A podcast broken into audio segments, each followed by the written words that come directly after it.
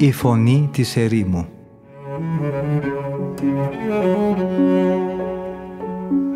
Συνομιλίες με τους Αγίους Πατέρες της ερήμου Την εκπομπή παρουσιάζει ο πρωτοπρεσβύτερος Ματθαίος Χάλαρης.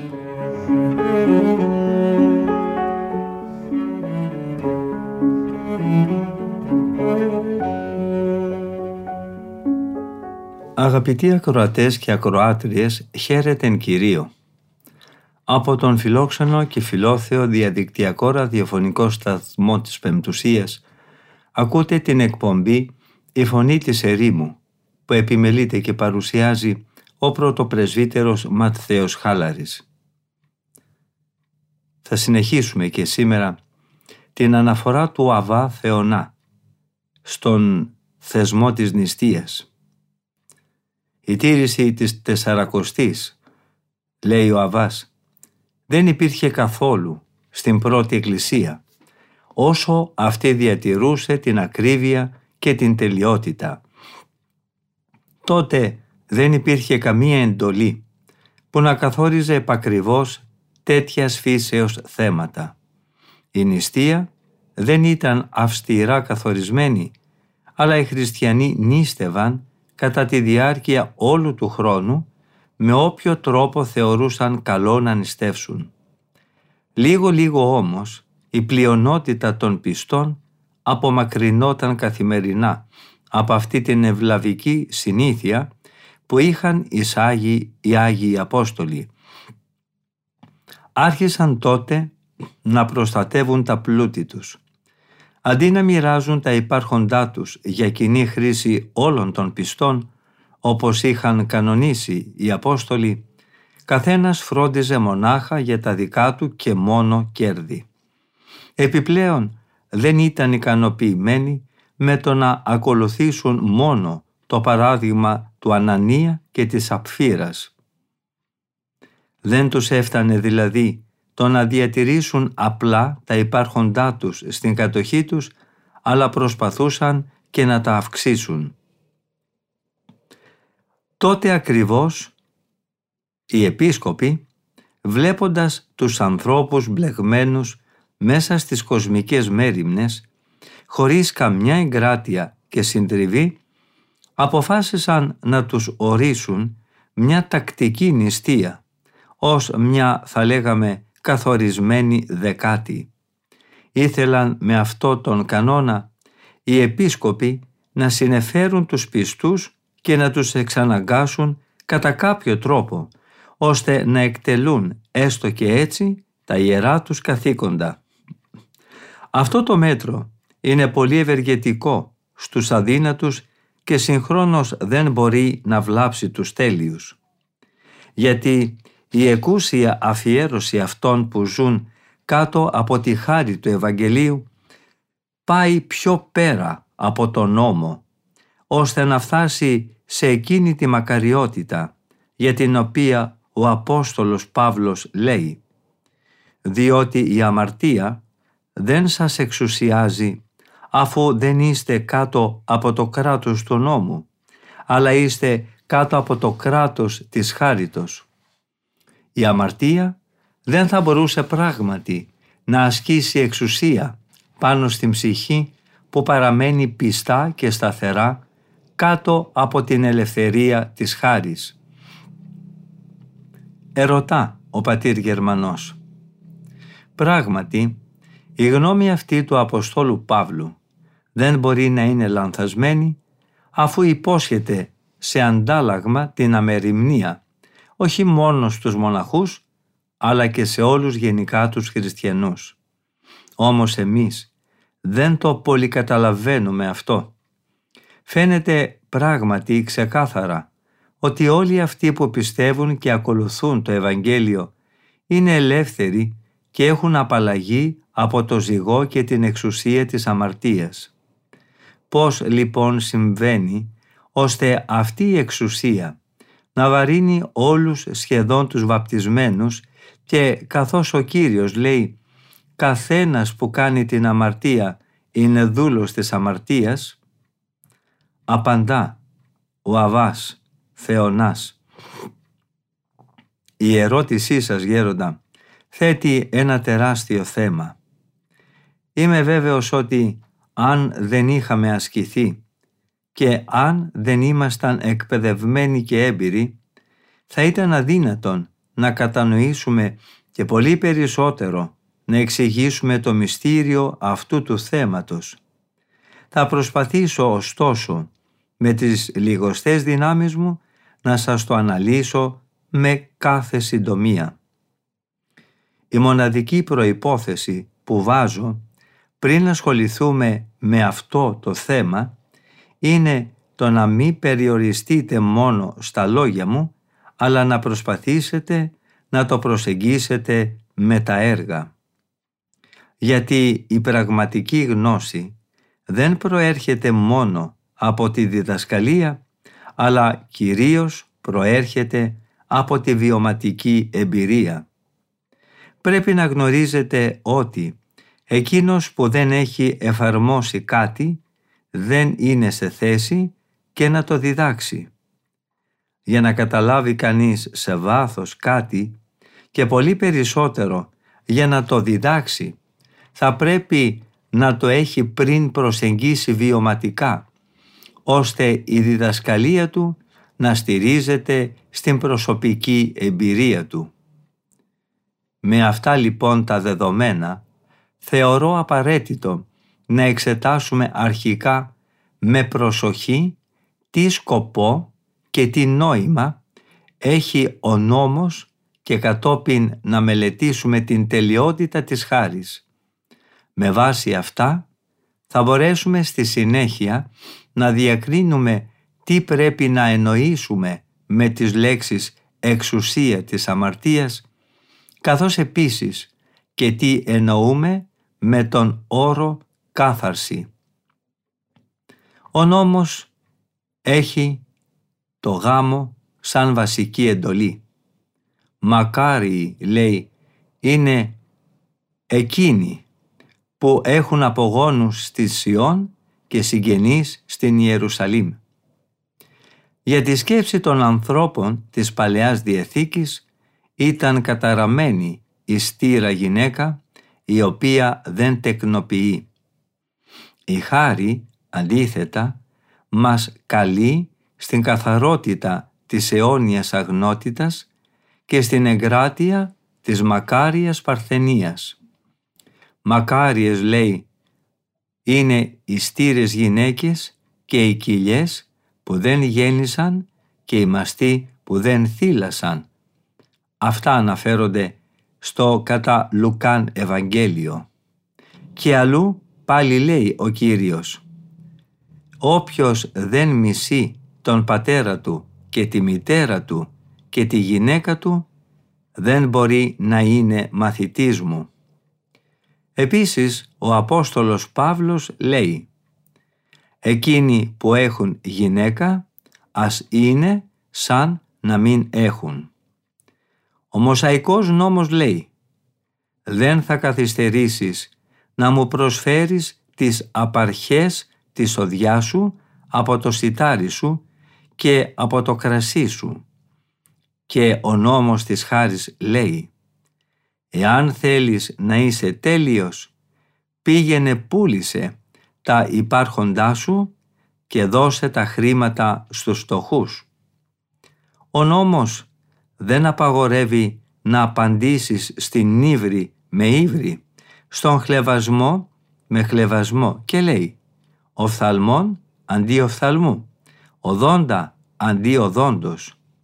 Η χάρη λέει σαν απόδειξη της υπομονής μας μας προτείνει να υπομένουμε το διπλασιασμό της βρισιάς ή του χτυπήματος που δεχτήκαμε λέει πως πρέπει να είμαστε έτοιμοι να υποστούμε πάλι και πάλι το ίδιο κακό. Αν κάποιος σε χτυπήσει, λέγει ο Κύριος, στη δεξιά παριά γύρισέ του και την άλλη, για να σε χτυπήσει και εκεί. Και σε εκείνον που θέλει να κάνει δίκη μαζί σου και να σου πάρει το πουκάμισο, δώσ' του και το επανοφόρι.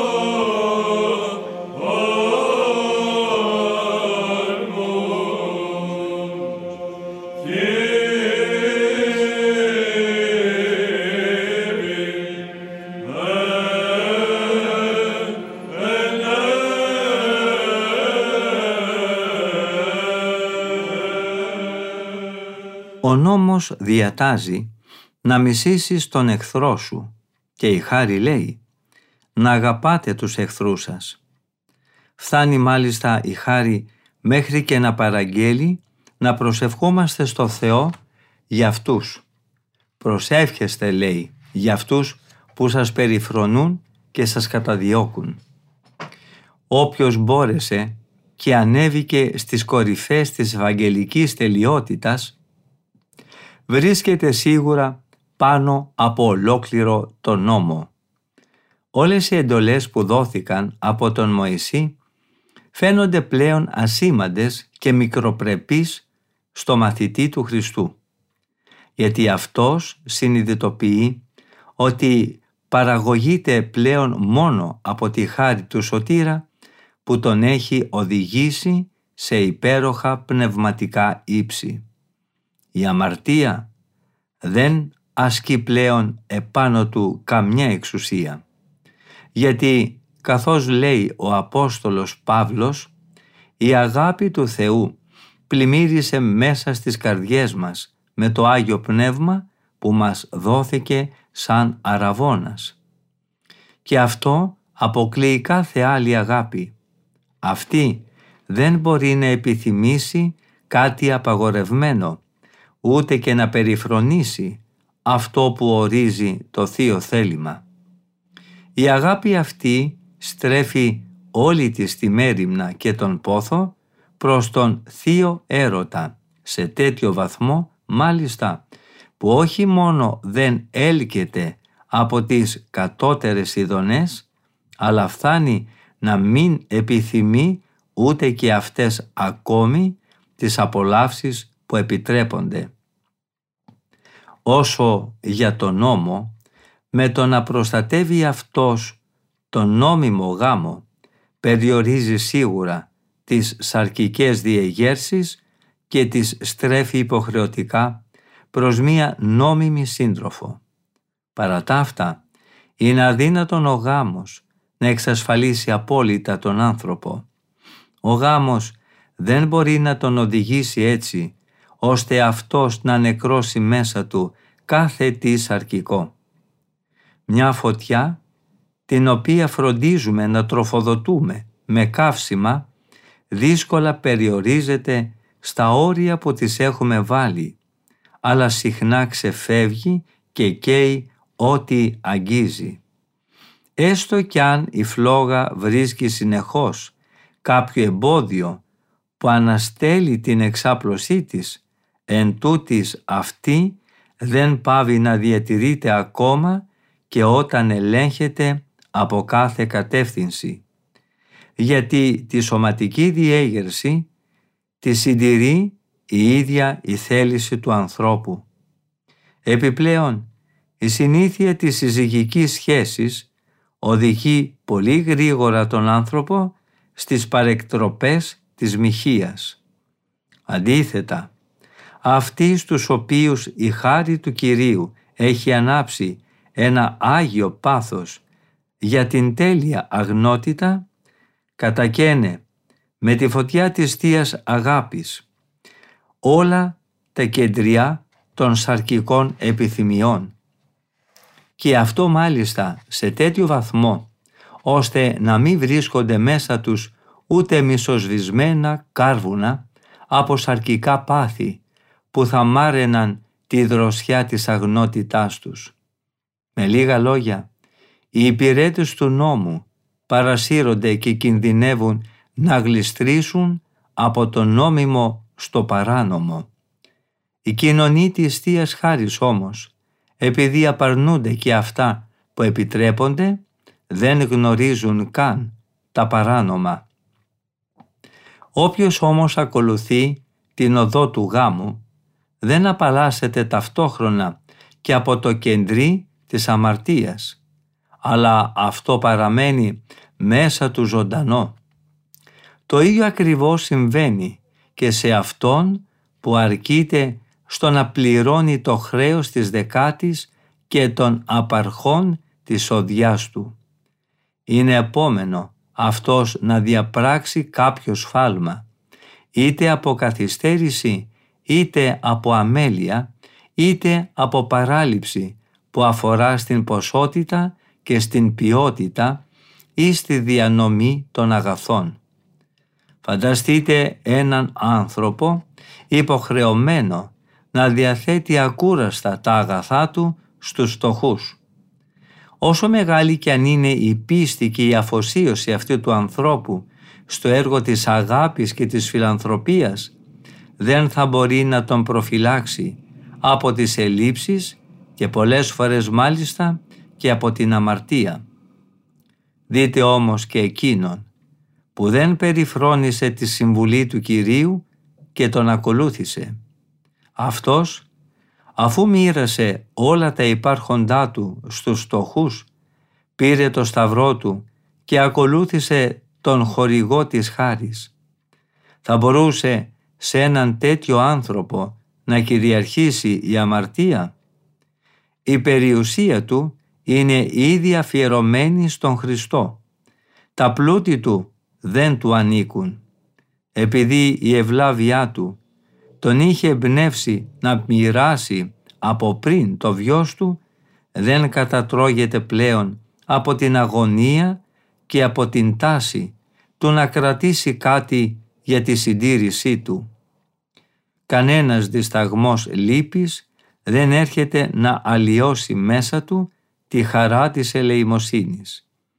Έχοντας δώσει τα πάντα στον Θεό, δεν άφησε τίποτε απολύτως για τον εαυτό του. Διαθέτει έτσι τα αγαθά ελεύθερα, χωρίς να συλλογίζεται τις δικές του ανάγκες, χωρίς φόβο για το πού θα εξασφαλίσει ο ίδιος ένα κομμάτι ψωμί για να ζήσει. Γιατί αυτός είναι πολύ βέβαιος ότι με το να αποταχθεί όλα τα υπάρχοντά του έχει δώσει στον Θεό τη δυνατότητα να τον θρέψει με περισσότερη φροντίδα από όσοι εκείνος έχει για τα πετεινά του ουρανού.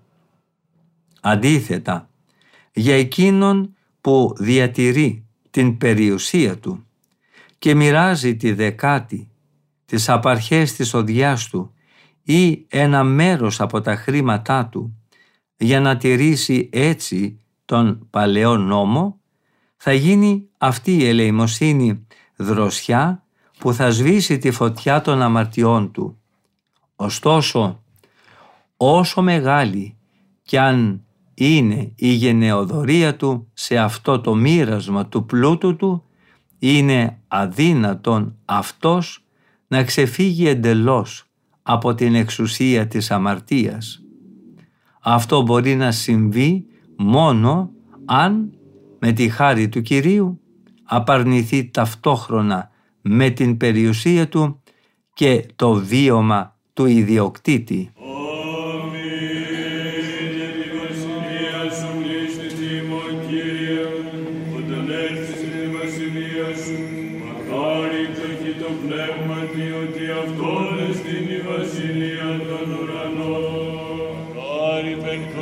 Ότι αυτοί παρακληθήσονται. Χάρη πρωίς ότι αυτοί κληρονομήσουσι τη γη. Χάρη πεινώντες και διψώντες την δικαιοσύνη ότι αυτοί προταστήσονται.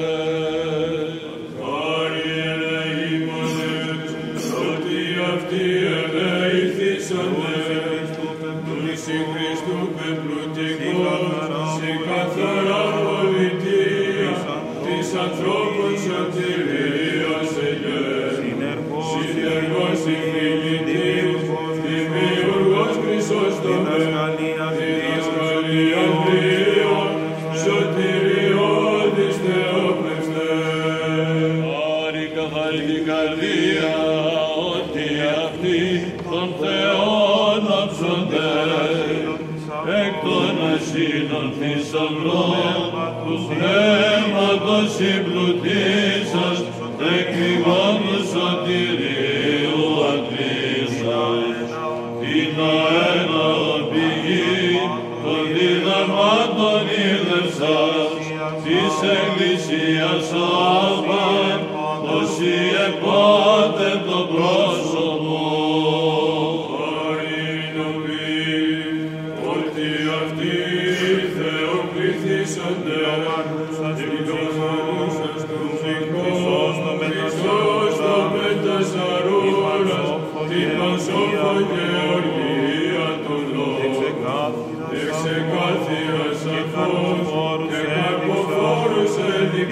Paradies, Paradies, Paradies, Paradies, Paradies, Paradies, Paradies, Paradies,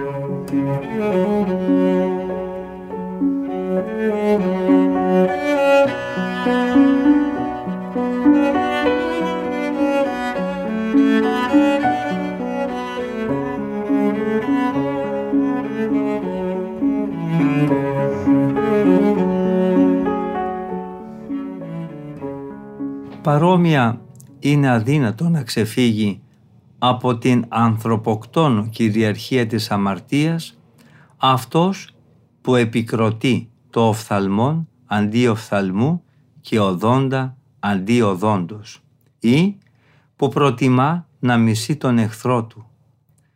Όσο ένας τέτοιος άνθρωπος επιθυμεί να εφαρμόσει αντίπεινα στην προσβολή που του έγινε και όσο τρέφει εναντίον των εχθρών του πικρό μίσος, τα πάθη της λύσας και της οργής θα τον κάνει με άσβεστη φωτιά. Εκείνος όμως που ζει μέσα στο φως της χάρης νικά το κακό, όχι με την αντιδικία, αλλά με την υπομονή. Αυτός σε εκείνον που τον χτυπά στρέφει εκούσια και χωρίς καθυστέρηση και την άλλη σε αγώνα. Σε όποιον διεκδικεί το πουκάμισό του, του δίνει και το πανοφόρι του. Αυτός αγαπάει τους εχθρούς του και προσεύχεται για αυτούς που τον συκοφαντούν. Ένας τέτοιος άνθρωπος έχει τεινάξει πλέον το ζυγό της αμαρτίας και έχει σπάσει τα δεσμά της. Αυτός δεν ζει πλέον κάτω από την κυριαρχία του νόμου. Πράγματι, ο νόμος δεν καταστρέφει τα σπέρματα της αμαρτίας και καθώς λέει ο Απόστολος ακυρώνεται ο προηγούμενος νόμος γιατί δεν είχε τη δύναμη να κάνει τον άνθρωπο τέλειο και να τον ωφελήσει διότι ο νόμος δεν οδήγησε τίποτε στην τελειότητα. Και ο Κύριος επίσης με το στόμα του προφήτη Ιεζεκιήλ λέει «Και εγώ τους έδωσα προστάγματα όχι καλά, εντολές που δεν μπορούσαν με αυτές να ζήσουν ευτυχισμένοι. Γιατί μόνο εκείνος που δεν σταματά στο κλάδεμα της αμαρτίας, αλλά προχωρεί μέχρι που να ξεριζώσει τελείως και να φανίσει μαζί με τα κλαδιά και τη ρίζα της αμαρτίας, δηλαδή την κακή θέληση, ζει πραγματικά κάτω από τη Θεία Χάρη. Αυτός λοιπόν που προσπαθεί να ακολουθήσει την τελειότητα της διδασκαλίας του Ευαγγελίου παραμένει κάτω από τη χάρη και η εξουσία της αμαρτίας δεν τον βαραίνει πια.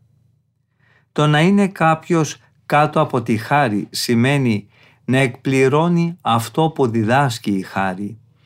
Όταν όμως αρνούμαστε να κάνουμε ζωή την πληρότητα των Ευαγγελικών εντολών, μάταια καυχόμαστε ότι είμαστε βαπτισμένοι ή μοναχοί. Να είμαστε βέβαιοι ότι τότε δεν κατευθυνόμαστε από τη χάρη, αλλά ότι είμαστε δεμένοι ακόμα με τα δεσμά του νόμου και ότι λυγίζουμε κάτω από το βάρος της αμαρτίας. Ο Κύριος όμως, ο οποίος τιμά με τη χάρη της υιοθεσίας όλους εκείνους που δέχονται το λόγο του, δεν γκρεμίζει αλλά οικοδομεί, δεν καταργεί αλλά συμπληρώνει τον Μωσαϊκό νόμο. Αλλά πολλοί δεν το γνωρίζουν αυτό. Αυτοί δεν προσαρμόζουν τη ζωή τους με τις Άγιες εντολές του Χριστού και συνεχίζουν να ρίχνονται σε ασύστολη ελευθερία. Αυτοί ισχυρίζονται ότι οι εντολές του Χριστού είναι δύσκολες και ανεφάρμοστες, αλλά και οι εντολές του Μωυσή, οι οποίες είναι για αρχάριους και πνευματικά νήπιους, είναι κατά τη γνώμη τους απαρχαιωμένες. Γι' αυτό τις περιφρονούν και αφήνονται να σύρονται από μια εφάμαρτη ελευθερία λέγοντας «Αμαρτήσαμε γιατί τώρα δεν είμαστε κάτω από τον νόμο αλλά κάτω από τη χάρη». Αν όμως δεν βρίσκεται κανείς κάτω από τη χάρη επειδή δεν μπόρεσε να ανέβει στις υψηλές κορυφές της διδασκαλίας του Κυρίου αλλά ούτε πάλι και κάτω από τον νόμο αφού αρνείται τις τόσο εύκολες εντολές του τότε θα υφίσταται δύο φορές την τυραννία της αμαρτίας. Είναι σαν να πιστεύει κανείς ότι δέχτηκε τη χάρη του Χριστού για να αποξενωθεί από Αυτόν πέφτοντας με την κακώς εννοουμένη ελευθερία σε εκείνη την Άβυσσο για την οποία ο Απόστολος Πέτρος λέει «Να ζείτε σαν άνθρωποι ελεύθεροι και όχι να χρησιμοποιείτε την ελευθερία σαν κάλυμα κακών πράξεων».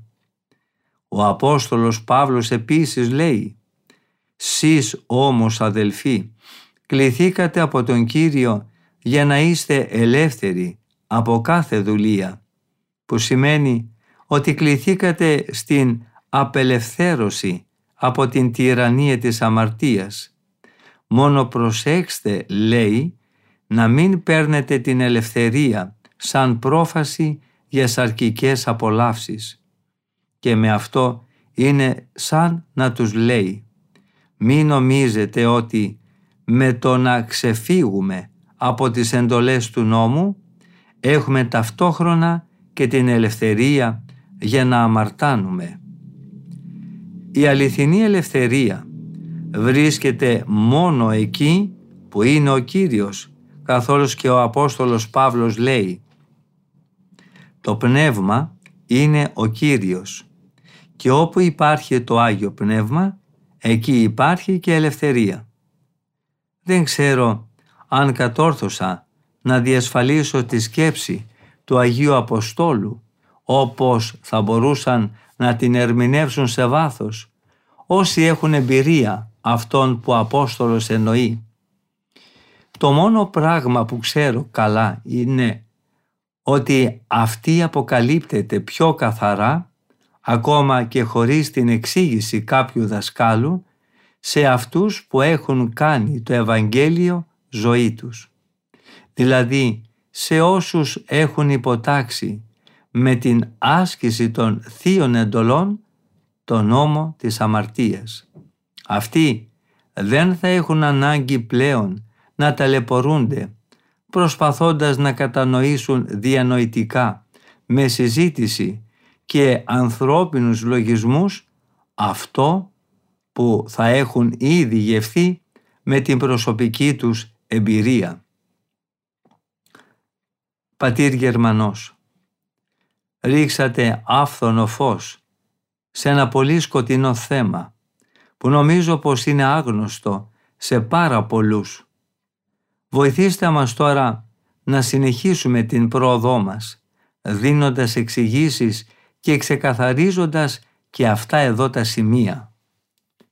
Γιατί τον καιρό που νηστεύουμε αυστηρά, νιώθουμε να ξεσηκώνεται μέσα μας ένας βίαιος σαρκικός πόλεμος, γιατί επίσης μερικές φορές κατά το ξύπνημά μας το πρωί νιώθουμε τόσο αποθαρρυμένοι εξαιτίας των ονειρόξεων που μας έχουν συμβεί και δείχνουμε απροθυμία και έλλειψη παρησίας στην προσευχή. Αβάς Θεονάς, ο φλογερός πόθος σας που δεν ικανοποιείται με επιφανειακές εξηγήσεις, απαιτεί την ολοκληρωμένη και τέλεια γνώση του δρόμου προς την τελειότητα. Ένας τέτοιος ζήλος με προκαλεί να συνεχίσω ακούραστα αυτή τη συζήτηση, γιατί δεν νομίζω ότι αυτό που σας προβληματίζει είναι η εξωτερική αγνότητα, η εμφανής αυτή περιτομή της σάρκας, αλλά η κρυφή περιτομή της καρδιάς. Γνωρίζετε ασφαλώς ότι η ολοκληρωμένη τελειότητα δεν συνίσταται σε μια εξωτερική εγκράτεια από σαρκικά πάθη, γιατί αυτοί μπορούν ακόμη και οι άπιστοι να την πετύχουν είτε από ανάγκη είτε από υποκρισία. Εσείς ενδιαφέρεστε να μάθετε σχετικά με αυτή την εκούσια και μυστική αγνότητα που έγκυται στην καθαρότητα της καρδιάς. Η συζήτησή μας αυτή αποσκοπεί στην απόκτηση της καθαρότητας για την οποία δεν μπορεί κανείς να διδάξει ούτε να κατανοήσει αν αυτός δεν έχει εμπειρία της Ευαγγελικής τελειότητας. Για να γίνουν κατανοητά όσα θα υποθούν πάνω σε αυτό το θέμα δεν αρκούν τα ισχυρά λογικά επιχειρήματα αλλά απαιτείται προπάντων η μαρτυρία της συνειδήσεως και η αίτητη δύναμη της αλήθειας.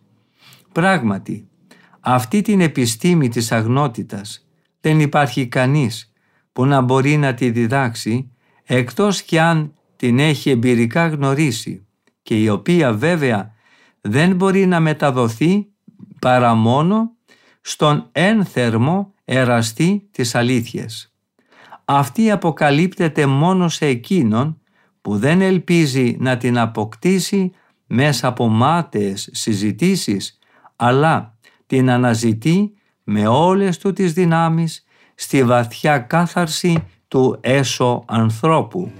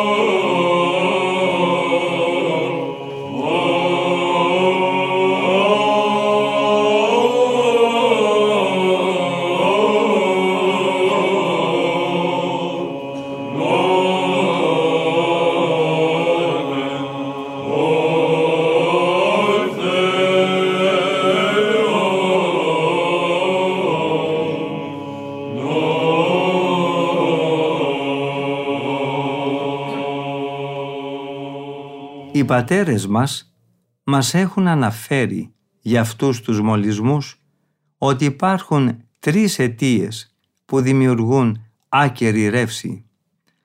Αυτή προέρχεται πιθανόν από την πολυφαγία, από την έλλειψη νύψης ή από δαιμονική ενέργεια που προσβάλλει τον άνθρωπο με φαντασίες. Έχουμε λοιπόν ως πρώτη αιτία τη γαστριμαργία και τη λεμαργία, δύο πάθη που προκαλούν αυτή την υπεραφθονία των εκρίσεων. Όταν βλέπουμε την αγνότητά μας να κυλιδώνεται τον καιρό που εγκρατευόμαστε πιο αυστηρά, η αιτία δεν βρίσκεται όπως νομίζετε στις στερήσεις εκείνης της περίοδου, αλλά στις προηγούμενες καταχρήσεις.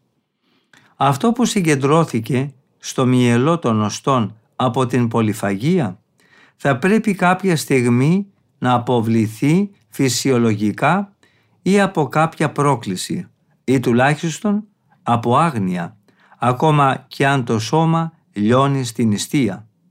Γι' αυτό δεν πρέπει μόνο να αποφεύγουμε τις εκλεκτές τροφές, αλλά σημαντικό ρόλο παίζει και η εγκράτεια από τις συνηθισμένες καθημερινές τροφές. δεν πρέπει ούτε και αυτό το ψωμί ή το νερό να το χορταίνουμε αν θέλουμε να διατηρήσουμε την αγνότητα του σώματος και να αποκτήσουμε επιπλέον την αγνότητα του πνεύματος. Πρέπει ωστόσο να αναγνωρίσουμε ότι υπάρχουν πολλοί άνθρωποι οι οποίοι χωρίς να κάνουν ιδιαίτερο αγώνα αλλά μόνο λόγω της ιδιοσυγκρασίας τους ή λόγω της μεγάλης ηλικίας τους πέφτουν σπάνια ή ποτέ σε τέτοιους μολυσμούς. Είναι όμως πολύ διαφορετική η κατάσταση εκείνου που λόγω σωματικής αδράνειας διατηρείται σε ακινησία της σάρκας από την κατάσταση εκείνου ο οποίος θριαμβεύει με τις ένδοξες αρετές. Σε αυτόν το δεύτερο υπάρχει μια νικηφόρα δύναμη που κατατροπώνει τα πάθη η οποία είναι πράγματι άξια θαυμασμού. Ο πρώτος ο οποίος προστατεύεται από τη φυσική ακινησία των ορμών του σώματος νομίζω ότι είναι μάλλον για λύπηση παρά για θαυμασμό και έπαινο. Η δεύτερη αιτία αυτής της ακάθαρτης εξέγερσης είναι ότι η ψυχή βρίσκεται άδεια, χωρίς καμιά απασχόληση και καμιά πνευματική άσκηση, γιατί δεν προσπαθεί πλέον να ζει σύμφωνα με τις υποδείξεις της συνειδήσεώς της. Έτσι, η συνεχής πνευματική νοθρότητα γίνεται μόνιμη κατάσταση και αυτή τυλίγει τον άνθρωπο σαν τη σκουριά μέσα στην αδράνεια. Ίσως πάλι να μην δίνει κανείς πολύ σημασία στην τήρηση του νου από κακούς λογισμούς ή να μην επιθυμεί πια την αγνότητα της καρδιάς. Φτάνει δηλαδή τελικά να επικεντρώνει όλη την ουσία της τελειότητας και της αγνότητας στη συντριβή μόνο του εξωτερικού ανθρώπου. Αυτό είναι πλάνη και αραθυμία που οδηγούν στην καταστροφή και έχουν βαριές συνέπειες. Γιατί πληθώρα ανεξέλεγκτων λογισμών εισβάλλει τότε με ασύστολη τόλμη στην βαθία καρδία. Ενώ παράλληλα τα σπέρματα όλων των παλαιών παθών αναζωπυρώνονται έτοιμα για δράση. Όμως όσο όλα αυτά μένουν κρυμμένα μέσα στις πιο βαθιές πτυχές της ψυχής, οι νηστείες με τις οποίες δαμάζουμε το σώμα, ακόμα και οι πιο αυστηρές, δεν θα εμποδίσουν τις δελεαστικές φαντασίες να έλθουν να ταράξουν τον ύπνο. Αυτά σε ανύποπτο χρόνο θα προκαλέσουν όχι φυσιολογική αλλά εφάμαρτη πτώση και μολυσμό, πράγμα που θα μπορούσε με τη χάρη του Θεού να έχει αποφευχθεί ή θα μπορούσε να είχε τουλάχιστον περιοριστεί. Και αυτό όχι τόσο με την καταπώνηση της σάρκας, όσο με την ύψη της ψυχής και με την αρετή της. Γι' αυτό πάνω απ' όλα έχει μεγάλη σημασία να περιορίζουμε τις περιπλανήσεις του νου. Μη τυχόν και η ψυχή εξοικειωθεί με αυτές τις παρεκκλήσεις και κατόπιν κατά τη διάρκεια του ύπνου οδηγηθεί σε σαρκική διέγερση. Η τρίτη αιτία πτώσης είναι η δαιμονική επιβουλή. Αγωνίζεται κανείς με συνεχή και ισορροπημένη άσκηση, με συντριβή της καρδιάς και γυμνασία του σώματος, γιατί επιθυμεί την απόκτηση της ασάλευτης αγνότητας. Ενώ όμως αυτός ασκεί συνεχώς το νου και το σώμα του, η ζήλια του εχθρού τον επιβλέπει. Γι' αυτό και ο πονηρός επινοεί την εξής κακόβουλη και δόλια τακτική. Βάζει στόχο να κλονίσει και να ταπεινώσει τον άνθρωπο με ένα δίθεν σφάλμα. Έτσι επιλέγει ο εχθρός ιδιαίτερα τις ημέρες που επιθυμεί κανείς να είναι περισσότερο ευάρεστος στον Θεό, ώστε να επιτεθεί και να εξεγείρει τις ορμές του σώματος χωρίς να έχει προηγηθεί από μέρους του ανθρώπου καμία συγκατάθεση της ψυχής ή κάποια φαντασίωση, αλλά η μόλυνση μιας απλής ρεύσης. Και αυτό το κάνει ο εχθρός με σκοπό να αποτρέψει τον άνθρωπο να προσέλθει στη Θεία Κοινωνία. Σε ορισμένους αρχαρίους που το σώμα τους δεν έχει ακόμη καταπονηθεί από τις μακροχρόνιες ασκήσεις και νηστείες, αυτές οι δαιμονικές επιθέσεις μέσω της φαντασίας εξυπηρετούν κάποια άλλη δαιμονική πανουργία. Επιχειρεί ο δαίμονας να καταβάλει τους γενναίους νηστευτές, υπολογίζοντας ότι όταν αυτοί διαπιστώσουν πως με την αυστηρή νηστεία τους δεν έχουν κερδίσει τίποτε στο θέμα της αγνότητας του σώματος, αλλά αντίθετα ο σαρκικός πόλεμος έγινε πιο άγριος, θα αποστραφούν ενδεχομένως στην εγκράτεια και θα θεωρήσουν σαν εχθρό την αρετή που είναι η δασκάλα της αγνότητας και η τροφός της καθαρότητας. Επομένως, για ένα πράγμα θα πρέπει να είμαστε απόλυτα πεπισμένοι και αυτό είναι το ότι δεν πρέπει να αφήνουμε να επιζεί μέσα μας καμιά πτυχή που συσχετίζεται με τα σωματικά πάθη. Γιατί κάθε εμπαθής εξέγερση επιβαρύνει χωρίς αμφιβολία το πνεύμα μας. Αυτό επιβάλλεται να γίνει και για το λόγο ότι το πάθος αυτό, μένοντας ανικανοποίητο, επειδή δεν μπορεί να επιβάλλει την τυραννία του αυτοδύναμα και ανεξάρτητα από τα άλλα πάθη, τα προσκαλεί και τα συστρατεύεται όλα σε βίαιη και συγχρονισμένη επίθεση.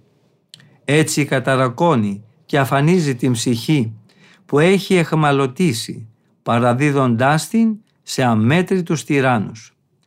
Αν πρέπει λοιπόν να νικήσουμε τη γαστριμαργία δεν είναι μόνο για αυτή την ίδια, μήπως δηλαδή και δυσκολέψει την υγεία του σώματος, ούτε και από το φόβο ότι θα ανάψει μέσα μας τη φλόγα της εσχρής σαρκικής επιθυμίας. Αυτό πρέπει να γίνει κυρίως για να μην μας κάνει αυτοί σκλάβους του θυμού, της οργής, της λύπης και των άλλων παθών. Γι' αυτό πρέπει να τρώμε και να πίνουμε όσο το δυνατόν λιγότερο και πάντα κάποιο απλό και ευκολόπεπτο φαγητό. Αν η τυραννία της γαστριμαργίας μας κυριεύσει, θα προσβληθούμε οπωσδήποτε και από τα κεντρίσματα της οργής. Επιπλέον, είναι αδύνατο να υποχωρούμε στις ειδονικές απολαύσεις των φαγητών και ταυτόχρονα να ξεφύγουμε από το πάθος της φιλαργυρίας. Γιατί η φιλίδωνη τρυφή ως βασίλισσα των πολυδάπανων και περιττών εδεσμάτων προκειμένου να ικανοποιηθεί απαιτεί μεγάλες δαπάνες. Έτσι ο άνθρωπος καταντάει να άγεται και να φέρεται από το πάθος της φιλαργυρίας. Η φιλαργυρία, η καινοδοξία και η υπερηφάνεια, όλο αυτό το πλήθος των παθών συγκροτείται σε μια διάσπαστη συμμαχία. Έτσι, αν ένα από αυτά τα πάθη κυριαρχήσει επάνω μας, έστω κι αν είναι μόνο του, πολύ γρήγορα θα φροντίσει να διευκολύνει και την επιδρομή των υπόλοιπων παθών. Στο σημείο όμως αυτό αγαπητοί αδελφοί μου, φτάσαμε στο τέλος και της σημερινής ραδιοφωνικής επικοινωνίας μας. Ευχαριστούμε πολύ όλους και όλες εσάς που είχατε την καλοσύνη να μείνετε μαζί μας ακούγοντας τα σοφά λόγια των Αγίων Πατέρων της Ερήμου. Θα συναντηθούμε και πάλι στην ίδια ραδιοφωνική συχνότητα της Πεμπτουσίας την επόμενη εβδομάδα την ίδια μέρα και ώρα. Από τον ομιλούντα και τον τεχνικό ήχο θερμές ευχές για μια ευλογημένη μέρα. Ο Θεός μαζί μας.